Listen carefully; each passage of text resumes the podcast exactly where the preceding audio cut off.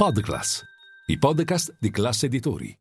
Questa è un'edizione speciale del podcast CEO Talk. Per una settimana infatti vi porterò dietro le quinte del World Economic Forum che come ogni anno si sta aprendo in questi giorni a Davos dentro il Congress Center dove stiamo registrando questo podcast. CEO Talks.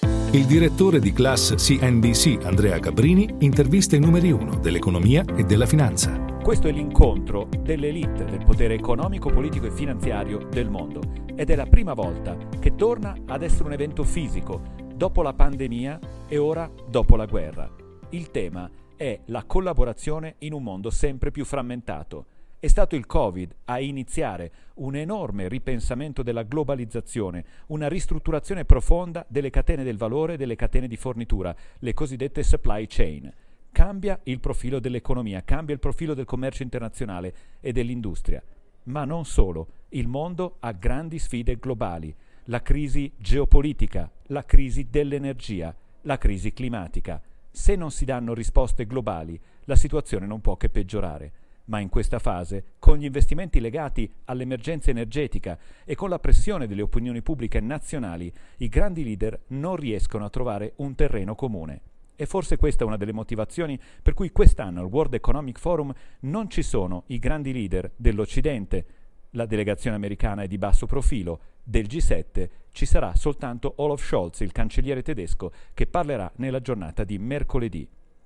Al loro posto Invece il World Economic Forum ha fatto il pieno di esponenti di paesi del Medio Oriente, dal Qatar all'Arabia Saudita agli Emirati Arabi Uniti, che sono molto presenti nella discussione, ma anche sulla promenade, la via principale di Davos, che in questa settimana si trasforma in una catena di lounge ed uffici delle principali organizzazioni internazionali.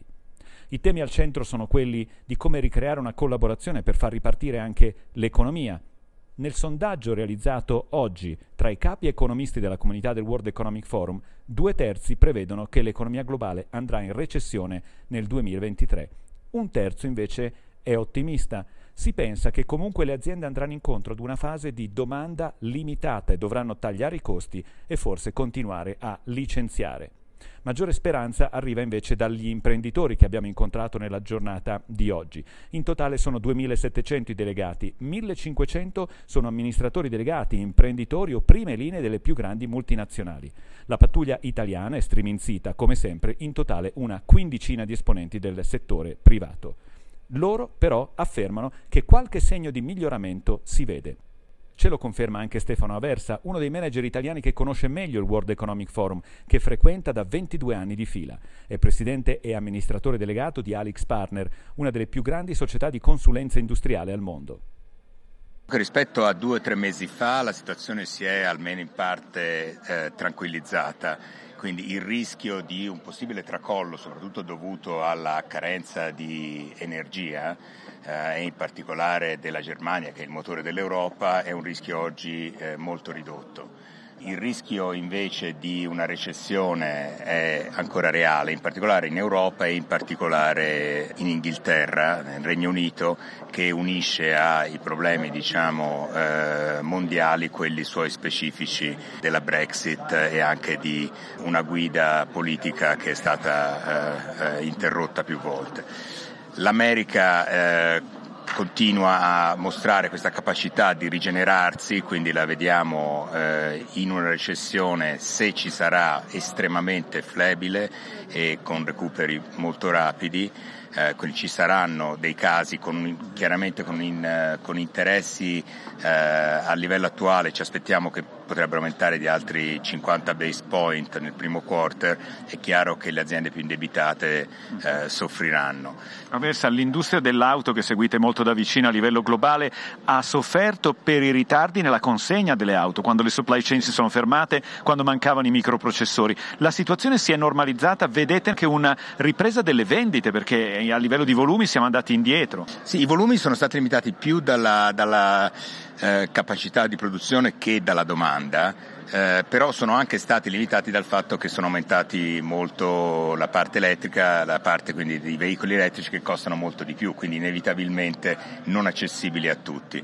Eh, la situazione si sta normalizzando, ci metterà tutto il 2023 con anche qualche coda nell'anno successivo eh, per problemi tecnici, per, perché i chip essenzialmente dell'auto sono chip abbastanza vecchi che quindi eh, non sono particolarmente profittevoli per i produttori e quindi c'è tutta una campagna di rinnovamento che prenderà anche del tempo. Però si sta normalizzando, eh, i problemi continuano a esserci ma sono abbastanza limitati. E la situazione in Italia? In Italia, come sempre, i problemi sono anche opportunità. Abbiamo il PNRR che è un'opportunità anche di medio termine incredibile da cogliere.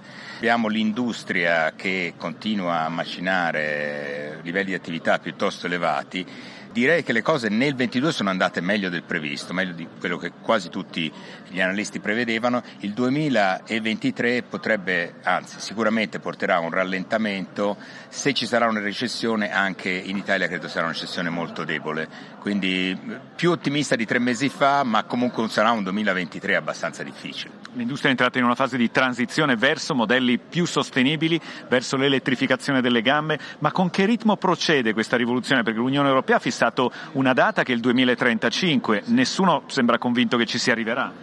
E nemmeno io penso che potrà essere così drastica, perché un'auto per essere sviluppata e messa sul mercato si richiede dai 3 ai 4 anni, poi sta sul mercato 6 più 6 anni con un po' di facelift, quindi questo vorrebbe dire che già eh, a partire dal 2026-27 dovrei produrre solamente auto elettriche, eh, sviluppare e produrre. Questo oggi non è pensabile. E poi eh, c'è anche un problema che per certe missioni l'auto elettrica ancora non è, non è adatta, non è la più, la più, adatta, certamente non per i veicoli commerciali, certamente non per le macchine per lunga distanza. Quindi credo che ci sarà un addolcimento anche di questa barriera con una convivenza che prolungherà oltre il 2035, anche se eh, il passaggio è comunque inevitabile, cioè la direzione è quella, la velocità potrà essere un po' ridotta, ma non per per problemi politici ma per problemi reali di tecnici e anche francamente perché i clienti lo chiederanno. Infine Aversa, lei ha visto diverse edizioni del World Economic Forum, vediamo che i politici partecipano in maniera un po' ciclica, quest'anno un po' meno europei, un po' meno americani, più asiatici, più Medio Oriente, ma il business è sempre presente. A cosa serve davvero essere qui per voi che siete i delegati del web? No, è, una, è una bella domanda e me lo chiedo anch'io da eh, quasi 22 anni che sono eh, gli anni che sono stato qui. Eh, per me personalmente è un momento, eh, uno dei pochi momenti nell'anno in cui posso aprirmi la testa a idee nuove. Eh, non sono poi gli incontri con, necessariamente con eh, i personaggi, i leader politici o di business, eh, la sola cosa che si fa qui, si, si, si, è esposti anche a novità, si conoscono persone estremamente interessanti, si possono fare paralleli. Quest'anno sicuramente i politici, quelli del G7, non sono presenti, eh, a parte Scholz che è eh, diciamo, nuovo e quindi deve anche avere una vetrina, ma nessun altro. E questo è abbastanza un sintomo del, dei tempi, quindi diciamo l'uomo Davos che guarda al multilateralismo, alla collaborazione, al globalismo, è chiaro che in questo momento non è eh, dove il mondo sta andando, il mondo sta andando in una direzione opposta e non credo che questo sia bene. Il tema dell'energia è al centro di questo World Economic Forum come trovare nuovi investimenti e come realizzare energia pulita e sicura. Ne abbiamo parlato con Stefano Buono, fondatore nel 2021 di una startup chiamata Nucleo, il cui progetto è quello di realizzare reattori nucleari di quarta generazione puliti ed economici. Sentiamolo. Chiaramente il problema energetico è al centro dell'argomento di questo forum. Lo è stato anche nel vecchio forum perché era stato a maggio, quindi già dopo l'inizio della guerra, quindi già dopo l'evidenza che il problema energetico dell'autonomia energetica era molto importante. L'anno scorso abbiamo per la prima volta fatto una discussione eh, sul nucleare nel World Economic Forum, è stato il primo forum e, devo dire che questa volta ho già un paio di occasioni di poterne parlare, quindi, e ovviamente molti più meeting su questo argomento e quindi mi rendo conto che l'argomento nucleare sta diventando molto importante. La crisi energetica è oggi, abbiamo grande bisogno, domanda di energia. Il nucleare offre una prospettiva a distanza. Voi lavorate su un prototipo che inizierà a sperimentare la vostra tecnologia basata sul piombo e anche sulla chiusura del ciclo delle scorie del nucleare al 2026 e da lì in avanti quanto impiegherà essere una tecnologia davvero disponibile? Noi pensiamo che il commercial deployment, quindi l'utilizzo di reattori commerciali, partirà nel 2032 il nostro piano è di fare il primo in Inghilterra eh, di questi reattori già diciamo commerciali. Sarà in realtà il terzo perché dovremo farne uno non nucleare in Italia per testare molte tecnologie e un secondo che rimarrà uno strumento diciamo, di sviluppo tecnologico per noi, quindi un po' di ricerca che faremo in Francia. Quindi il terzo reattore sarà quello inglese, 2032 eh, lo accendiamo, speriamo, e sarà quello commerciale. Quali evidenze avete però che davvero sia una tecnologia realizzabile che poi possa essere utilizzata su scala? Perché si è lavorato tanto su tanti modelli di nucleare innovativo, ma ancora una chiave non sembrava essere stata trovata.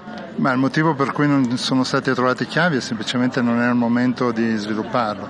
Non è stato sviluppato nessun nuovo progetto nucleare negli ultimi 30-35 anni in realtà c'è un'enorme esperienza nel campo del nucleare, quindi è il momento di capitalizzare su questa esperienza e anche eh, diciamo, questa tecnologia eh, ha almeno 30 anni di ricerca dietro, quindi noi stiamo semplicemente mettendo assieme questa ricerca che è stata fatta anche molto in Italia eh, in un progetto tecnologico, ma questo diciamo, fa parte di un normale sviluppo industriale, non c'è nessuna e quali saranno i prossimi passi di nucleo? Perché dal 21 in avanti avete già fatto molta strada.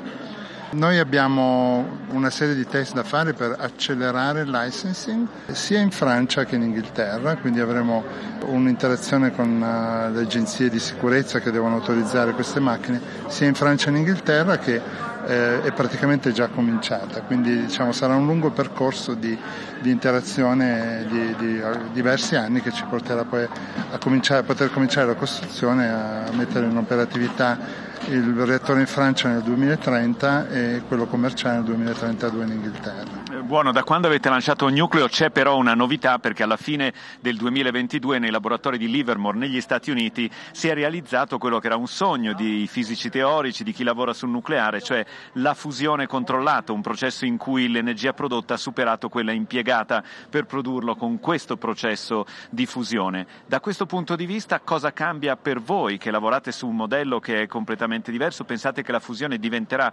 concretamente una tecnologia che fornirà all'uomo energia?